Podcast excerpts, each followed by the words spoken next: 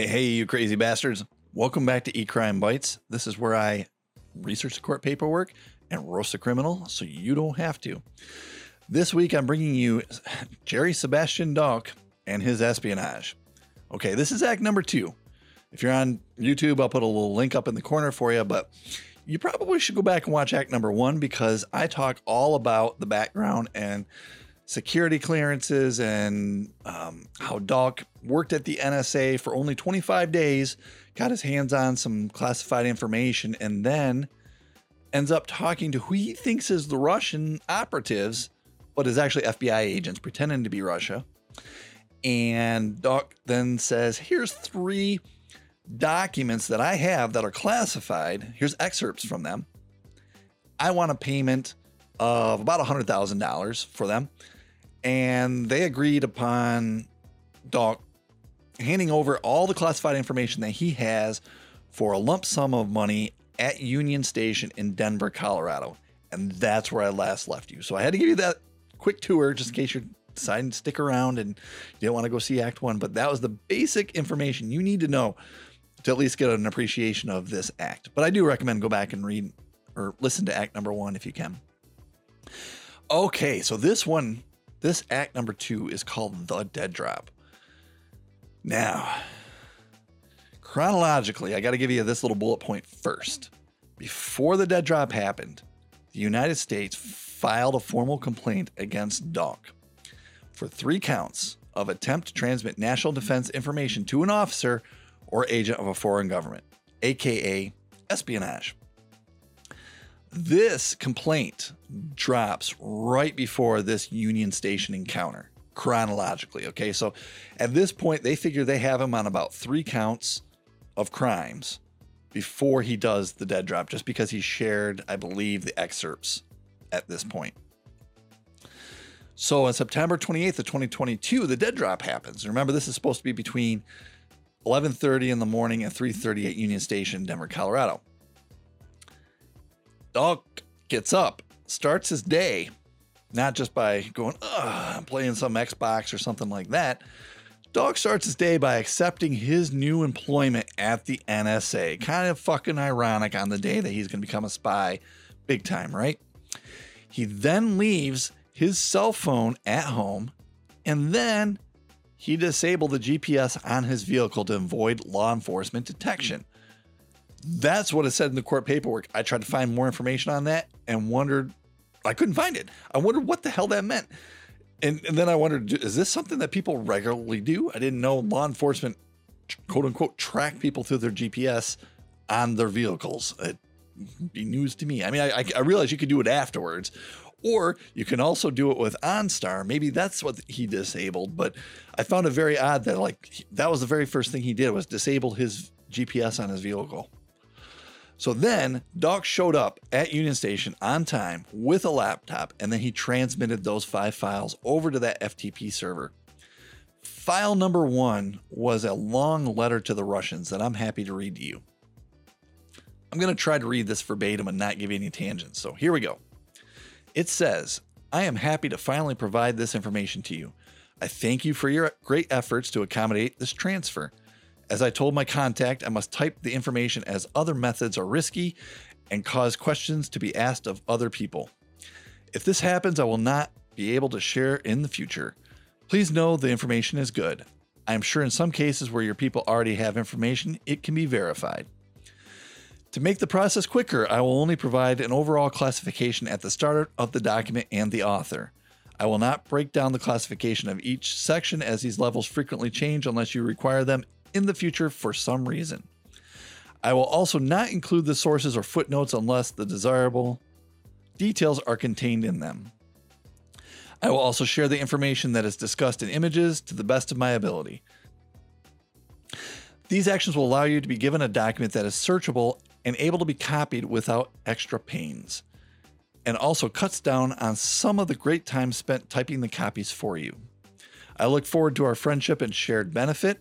Please let me know if there are desired documents to find. I will try when I return to my main office.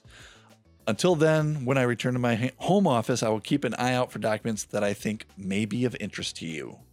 And that's it.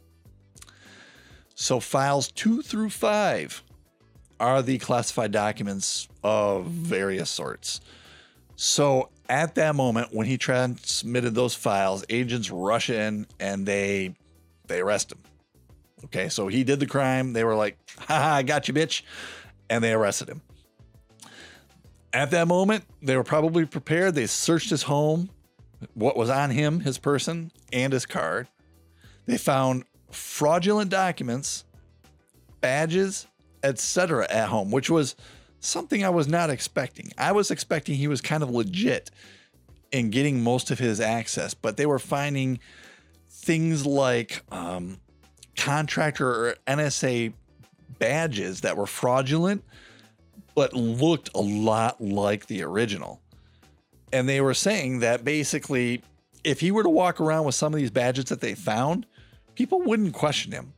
So I found that as a very important footnote to this whole case, that, you know, not only was he getting information that purportedly was coming from misconfigured systems, it looked like he was going to use fraudulent access too, because he had these fake badges and stuff.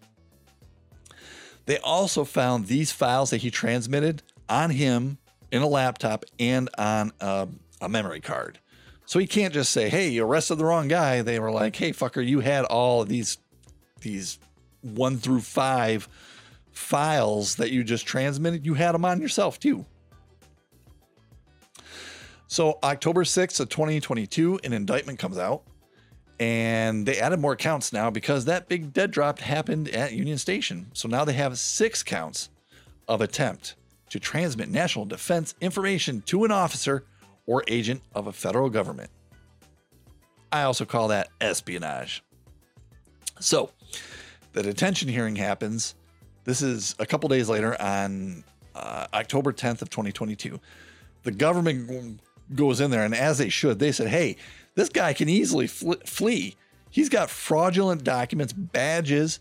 He's got com- countries that are probably going to be sympathetic to him. Remember, this is in twenty twenty-two, so Russia's at war with Ukraine, so relations are not good with the U S. He's saying that, or the government's saying that Dalke could go to someplace like Russia and Russia wouldn't give him back. Okay. Nobody knows how many documents Dalke actually has. So we also cannot let him out of prison for that reason.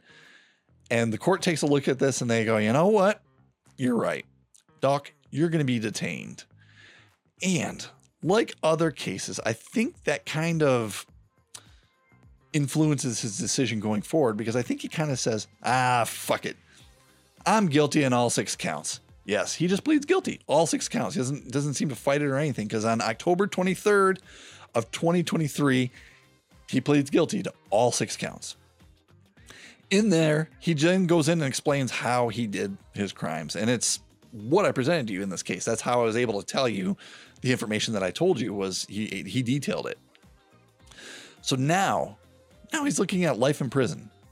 And unfortunately, we don't have sentencing yet. So now all we're doing is we're waiting sentencing. And like I said, in other cases, that sentencing sometimes can take, there, there can be a delay of when they plead guilty. And later on when they say, um, you're going to get X amount of years in prison, because they'll factor in the person's personal life and the fact that they cooperated and a whole bunch of other things. And that usually takes a little bit of time. So when we get a sentencing update, I will definitely come back and have an update for you when it happens. That's it. That's the end of this crime. So here's some final thoughts. Number one, possible life in prison. Possible life in prison for less than one hundred thousand dollars. Now remember, he asked the Russians for about eighty-five thousand dollars. So I'm just rounding up and saying one hundred thousand dollars here. So if you say he's throwing his life away for one hundred thousand dollars, that to me is just mind-blowing. Because these other cases that I've brought to you, people walk away with twenty million dollars and it's, you know, they, they're in prison for just a handful of years. And here, Dalke, very little money, but a lot of years. And that's because of the whole classified nature of the information that he stole and was willing to give it to a foreign country. And I think it was, or I, I think what he has to worry about in his sentencing is his motives seem to be to damage the U S. He can't even just say, I am broke. I am broke, motherfucker, and I need money. He can't just say that in this case. He is broke. He has a quarter million dollars in debt. But he said to the undercover, I want to tip the scales back.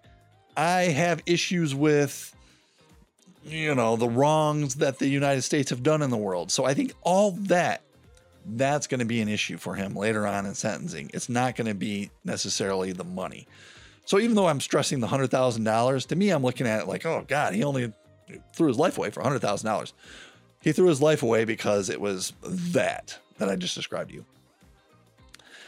Now, I thought it was kind of odd that he didn't push too hard to figure out that the Russians were not the Russians. He pushed them a little bit and they said, ah, sorry, can't do that. And then he said, ah, don't worry about that. Let's continue.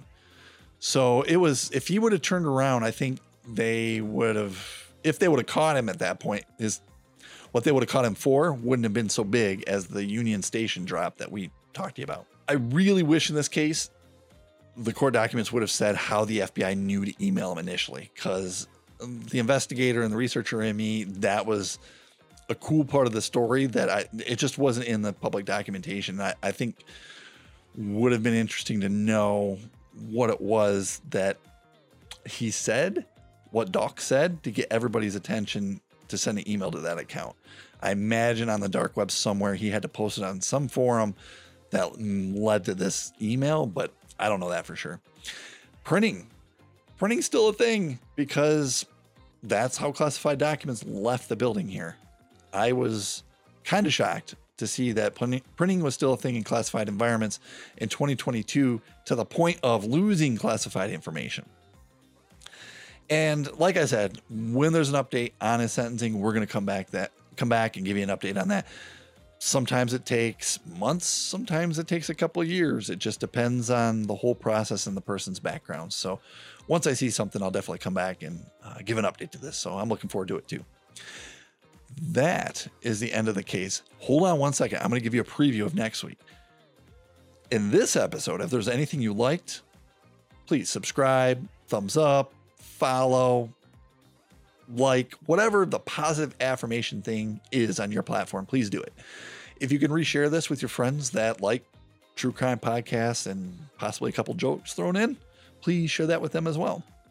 If you haven't been to our website, please do. It's E-Crime Bites, E C R I M E B Y as in yellow milk, T E S dot com.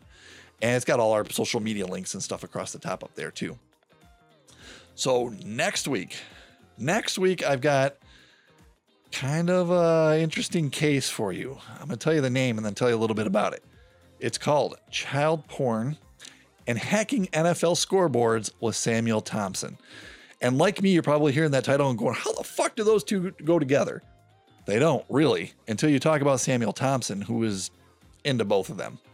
And I couldn't unravel the child porn to just make it a hacking case for you because it was actually kind of part of the case. They found out about the hacking and they also found out about the child porn. So the cases kind of went together. And the N F L scoreboard was an interesting case. The actual hack was less than a minute, but the hack itself actually changed a scoreboard for an N F L team.